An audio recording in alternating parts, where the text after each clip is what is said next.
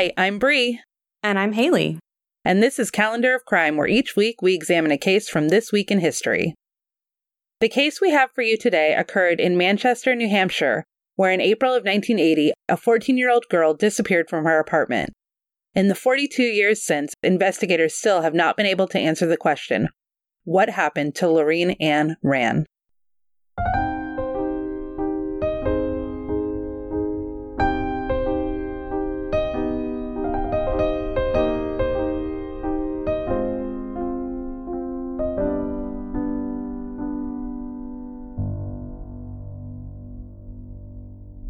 Laureen Ann Rahn was born April 3, 1966, in Manchester, New Hampshire. The identity of her father was never released, and it's unclear if Laureen knew who he was. Laureen and her mother, Judith, were very close while Laureen was growing up, with Judith even usually bringing Laureen along on dates. Laureen was a dedicated student and enjoyed dancing and singing and dreamed of becoming an actress. Once she began attending Parkside Junior High, she got into trouble a couple of times, but it was never for anything serious. At some point while attending Parkside Junior High, Laureen began telling friends she was moving to Florida, and she soon stopped attending that school. But a year later, her friends discovered that she was still living in the same apartment and had transferred to Southside Junior High. Why did she transfer instead of moving? And was she ever really supposed to be moving? You know, we actually don't know. There's nothing in the source material to explain what had happened. We can't be sure if it was related to the minor trouble she had gotten into or something else entirely. Unfortunately, the news reporting at the time didn't focus much on her background. That's really frustrating. I know, it is, but this is all that we know. At the time of her disappearance, which came just a few weeks after her 14th birthday, Laureen was living with her mother in a third floor apartment in Manchester, New Hampshire. On April 26, 1980, Judith and her tennis pro boyfriend were going out of town, and Laureen asked if she could stay home for a quiet day alone. Normally, she would accompany them, but on that specific day, she had asked to be allowed to stay home, and her mother agreed. This was during spring break at Laureen's school. I get that. I often don't want to go anywhere for any reason at all. I agree, total homebody. But Laureen actually had other plans. Instead of spending the day alone, she had two friends over. There was a girl her own age, and then there was also a 21 year old man. A 21 year old man, and she had just turned 14? That was my first thought, too. Huge age difference, big red flag. And they weren't just playing board games and eating cookies, hanging out, doing children things. According to Laureen's aunt, Jo Beth Swanson, the three were in the apartment drinking beer and wine. At some point, they heard voices in the hall, and the guy left out the back door, thinking that the voices were Judith and her boyfriend coming home. He stated that he heard Laureen lock the door behind him when he left. Yeah, I bet he hightailed it out of there pretty quickly. Wouldn't want to be caught drinking with two young girls in an empty apartment when you're a whole adult man. Right? It turns out it wasn't her mom though, as Judith and her boyfriend didn't arrive home until 1:15 in the morning. They noticed that the hallways were uncharacteristically dark when they arrived, but initially assumed that there was a blown fuse or some sort of electrical problem. When Judith arrived, she found her front door closed but unlocked. The back door was not only unlocked, but also slightly ajar. She locked both of the doors and went in to check on her daughter. At this point, there are two similar accounts of what happened next, and reporting is kind of spotty, so either one of them is possible. Judith's boyfriend questioned why the back door was open, and Judith went to wake Laureen up, only to discover that it was her friend. They immediately began searching for Laureen and called police at 3:45 in the morning to report her missing. The other possibility is that Judith started her nighttime routine and prepared for bed. Once she was ready for bed, she went back into Laureen's room, hoping to talk to her about the unlocked doors. When she turned the light back on, she realized that it wasn't Laureen in bed. She woke up Laureen's friend and asked her where Laureen was. She said that Laureen was asleep on the couch. Judith knew that she wasn't there because she had already walked through the living room and noticed that her daughter's purse and personal belongings were still in plain view, and she called the police at 3:45 in the morning.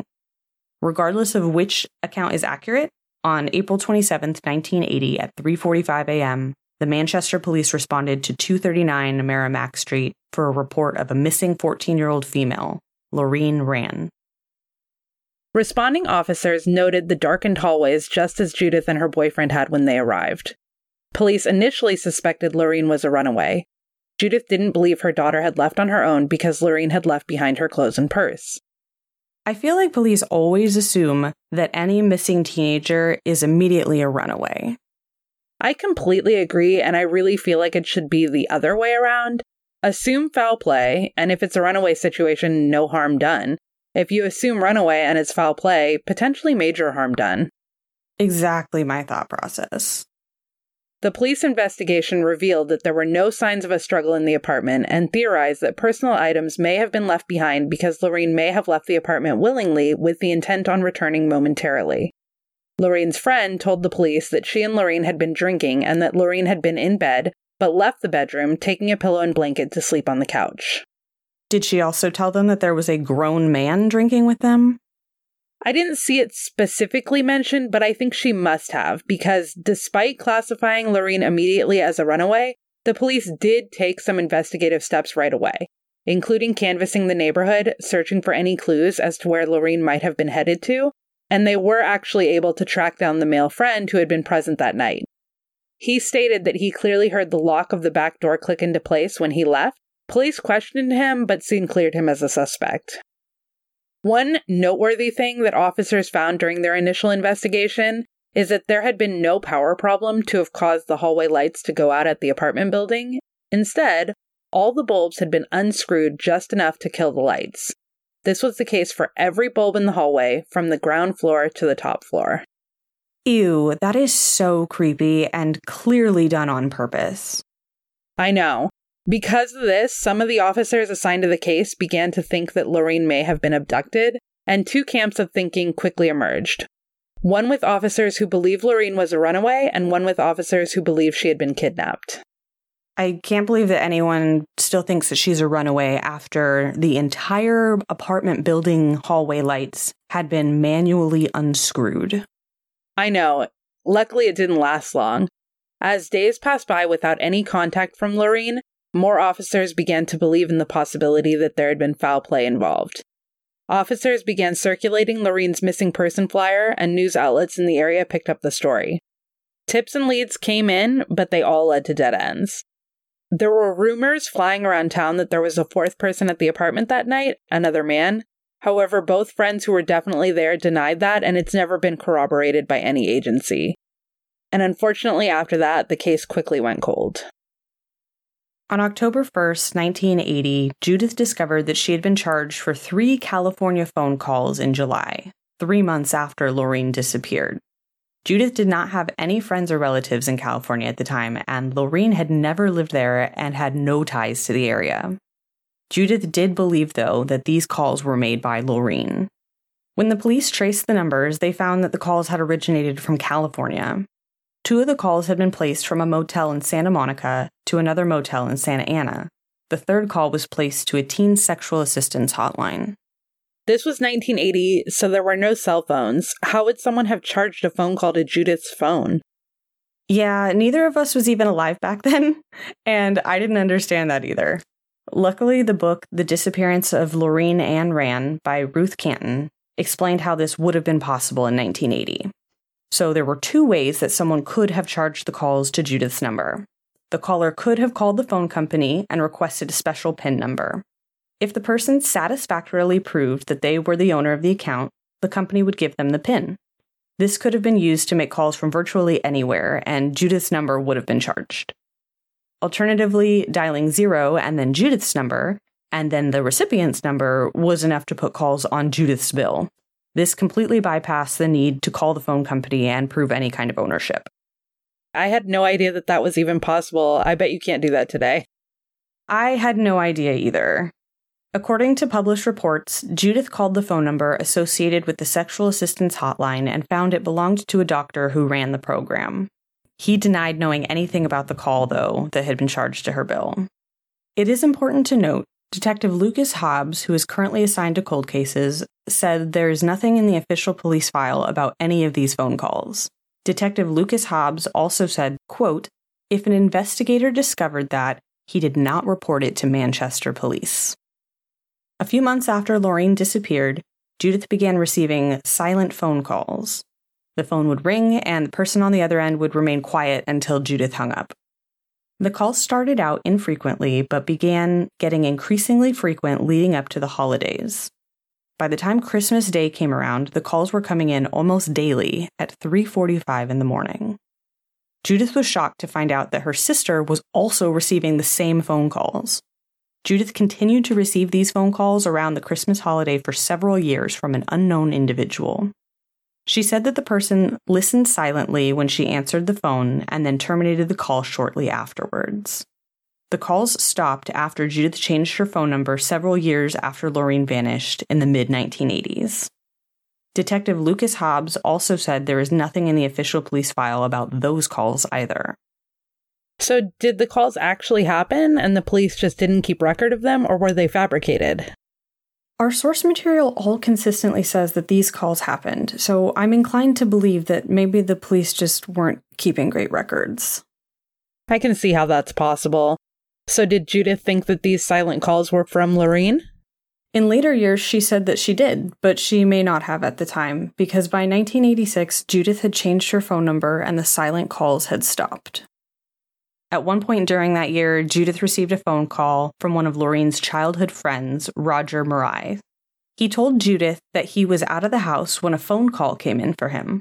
His mother picked up and said that a woman asked to speak to Roger and stated that her name was either Lori or Laureen. The caller claimed to be Roger's ex girlfriend. When she was told that Roger wasn't home, the caller hung up. Investigators were unable to pinpoint where the call originated from, and the caller's identity remains unknown. I wonder if that incident is what made her believe the calls made to her were from Laureen. That's possible. She did say at one point that because she had changed her number, she wondered if Laureen had just dialed numbers she remembered trying to get a hold of her. Oh, that's sad. She probably questioned herself for changing her number.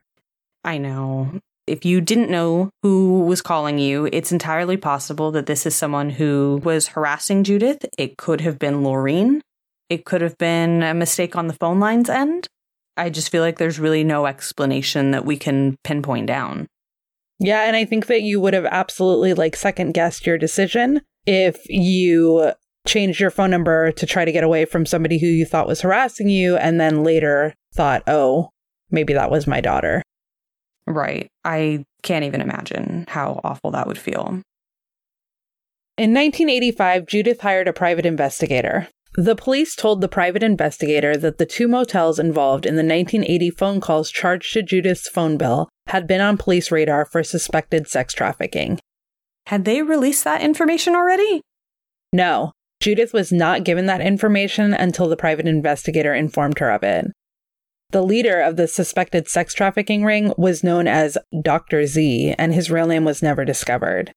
The PI went to the motels, but the sex trafficking ring was no longer operating there, and he was unable to get any more information about it. While he was in Southern California, he connected with police and accompanied them to see the doctor at the teen sexual assistance hotline that Judith had spoken to years before. And the doctor's story had changed since 1980. He claimed that he was not the one who ran the hotline, his wife did. He stated that runaway girls would show up at his house looking for his wife, and Laureen may have been one of them. He stated that he wasn't the one in contact with the girls, but he did possibly remember seeing Laureen at the house sometime after she went missing. That feels really shady. First, he's changing his story, and then even potentially claiming that he doesn't know if he's seen Laureen. I don't really buy any of this. Yeah, me either, and it gets worse. He stated that he thought Laureen was at one point with Annie Sprinkle and directed officers to her for more information. Who is Annie Sprinkle? Annie Sprinkle was an adult film actress and had been featured in a number of movies by 1985. Investigators thought that if Sprinkle knew Laureen, it was likely she had been abducted by sex traffickers. Oh, God, no. Yeah, but investigators tracked down Sprinkle and she claimed that she had never met Laureen and that she was friends with the hotline doctor's wife but had never gotten involved with any of the girls from the hotline. Officers collected Sprinkle's films dating back to 1980 after Laureen disappeared and watched them closely to see if Laureen was present in any of the scenes. She was not, and so investigators cleared Sprinkle. So this was just a giant wild goose chase basically, yeah, there seemed to be all these great leads, but none of them led to anything. There have been several potential sightings of Laureen over the years. One of Laureen's family members reported seeing a girl matching her description in a Boston, Massachusetts bus terminal in 1981. The family member didn't approach her, but seemed certain that it had been Laureen. Why would the family member not approach her? There's no information on that in the source material, and it's super frustrating. In 1988, a man called the police and stated that he may have seen Laureen. The girl he had seen was a sex worker where he lived in Anchorage, Alaska. Investigators asked the Anchorage police to follow up, and when they did, they interviewed him and found him to be credible. Authorities said that the witness recognized Laureen based on her 1980 photo. They searched the street for sex workers but were unable to find anyone matching Laureen's description. Did the authorities think it was actually Laureen and they just couldn't find her, or did they think it was mistaken identity? It seems like they thought the witness was telling the truth, but that doesn't necessarily mean they believed he had actually seen Laureen, just that he believed he had. Yeah, and I guess if he was basing a 1988 sighting on a 1980 photo, he could have made a mistake. Definitely, especially considering that she was 14 when she disappeared, so by 1988 she would have been 22. Oh, yeah. There are usually drastic changes between early teens and early 20s. Absolutely. The last potential sighting came sometime around 2010. Police received a tip that Lorraine had been seen in Massachusetts. Detectives, however, confirmed that the individual that was seen was not Lorraine. That's interesting, though, because the 1981 sighting was also in Massachusetts. That's true. New Hampshire isn't far, so people may be more aware of the story and a little more on the lookout there. Oh, yeah, I guess that makes sense. Over the years, investigators have searched through other cases looking for ones that shared similarities with Laureen's. Did they find anything? So, they found three other cases of interest. One was Rachel Elizabeth Garden. She disappeared on March 22, 1980. She was 15. She was last seen at Rose Corner Market in Newton, New Hampshire, where she had purchased gum and a pack of cigarettes, and then started walking along Main Street towards a friend's place where she was supposed to spend the night. She never arrived and was reported missing at 10 the next morning. Police thought she may have run away, but her family was adamant that she had not. A witness came forward and stated that he had seen Garden speaking to three men in a car. The men were found and they had criminal pasts, but police couldn't find any evidence tying them to Garden's disappearance. One of the men eventually confessed to killing Garden and even gave police the supposed location of her body, but no evidence was recovered when investigators searched the area. I definitely see similarities there. Close in age, proximity, even the fact that the police initially considered her a potential runaway. Yeah, exactly. Another noteworthy case was that of Shirley Ann McBride. She was last seen on July 13, 1984, at around 9:30 p.m. 15-year-old Shirley left her sister's apartment in Concord, New Hampshire, and was planning to pick up some money she was owed and then head over to her boyfriend's work. She was never seen again, although her family didn't report her missing for several days. Police categorized her as a runaway at first, but eventually began to suspect foul play. Investigators questioned the boyfriend, but he was cleared and there were no further leads. Shirley's family declared her legally dead in 1996, 12 years after she disappeared. Again, close in age, proximity, but this runaway thing. I know, like we said earlier, it makes no sense that police always go to runaway as their default when it's a teenager, but I digress. The other disappearance that stood out was that of Denise Ann Denault. She was not of a similar age to Laureen. She was a 25 year old divorced mother of two, but she lived two blocks from Laureen's apartment complex. She was last seen on June 8, 1980, only three months after Laureen disappeared. She was living with a roommate on Hayward Street in Manchester, New Hampshire. She attended a private social club that night and was last seen leaving the downtown club at around 1:30 in the morning. She told people she was heading to another party and then she was never seen or heard from again. Despite the age difference between Denise and Laureen, Denise closely resembled Laureen, and investigators wondered quickly if their disappearances were connected. It was later discovered that Denise lived a few doors down from a man calling himself Bob Evans, and he was later revealed to be Terry Rasmussen, a suspected serial killer known for the Bear Brook murders. I'm sorry. So there was a serial killer living in the neighborhood the very same neighborhood where Lorraine disappeared from. Yeah, I was shocked when I read that detail. I'm pretty familiar with the Bear Brook murders and I know who Terry Rasmussen is, but I didn't know about this potential connection to Laureen's disappearance until I found it in the source material. That's crazy. Have investigators looked into him for her disappearance? Well, they've definitely looked into him for Denise's disappearance, but it's unclear if they have tried to connect Laureen to him. Wow. Well, I hope that's something that's still under investigation. Yeah, me too. I think it's a good lead at least. All four women disappeared within a 30 mile radius of each other under similar circumstances, but have never been officially connected, and all four cases remain open to this day. In the years following Lorraine's disappearance, the man who was drinking alcohol with her and her friend that night committed suicide in 1985. He was never considered a suspect in her case. Investigators looked into him again after the suicide, but still found no connection between the suicide and Lorraine's disappearance. It's crazy how they just cleared him. I mean, they must have had some reason to, and obviously that maybe hasn't been released to us since the case is not closed. But also, he was 21 and drinking with 14 year old girls. Yeah, they must have had some reason to clear him, but I'm not crazy about it, that's for sure. Judith moved to Florida during the years after Lorraine's disappearance and remarried. She does still believe that her daughter placed the three California phone calls in July of 1980. Investigators continue to suspect that foul play was involved in her case, which remains unsolved. Tony Fowler of Auburn was a Manchester detective lieutenant who worked on the case 20 years ago. Now retired, he believes that Laureen left the apartment to meet someone, and because she didn't take any clothes with her, she had every intention of returning home. While he would like to think that she is still alive, he does believe that she is a victim of foul play. I mean, unfortunately, the reality is that it's pretty unlikely for someone to disappear and then stay disappeared for so long. I agree. JoBeth Swanson, Laureen's aunt, said, In my heart, I want to believe she's alive, but I don't know. She said Judith Rahn came from a family of 11 siblings, so there are still some aunts, uncles, and cousins around. There's an aunt who doesn't believe she's dead, and some who don't want to believe she's dead. Swanson has kept the same phone number since the day Laureen went missing.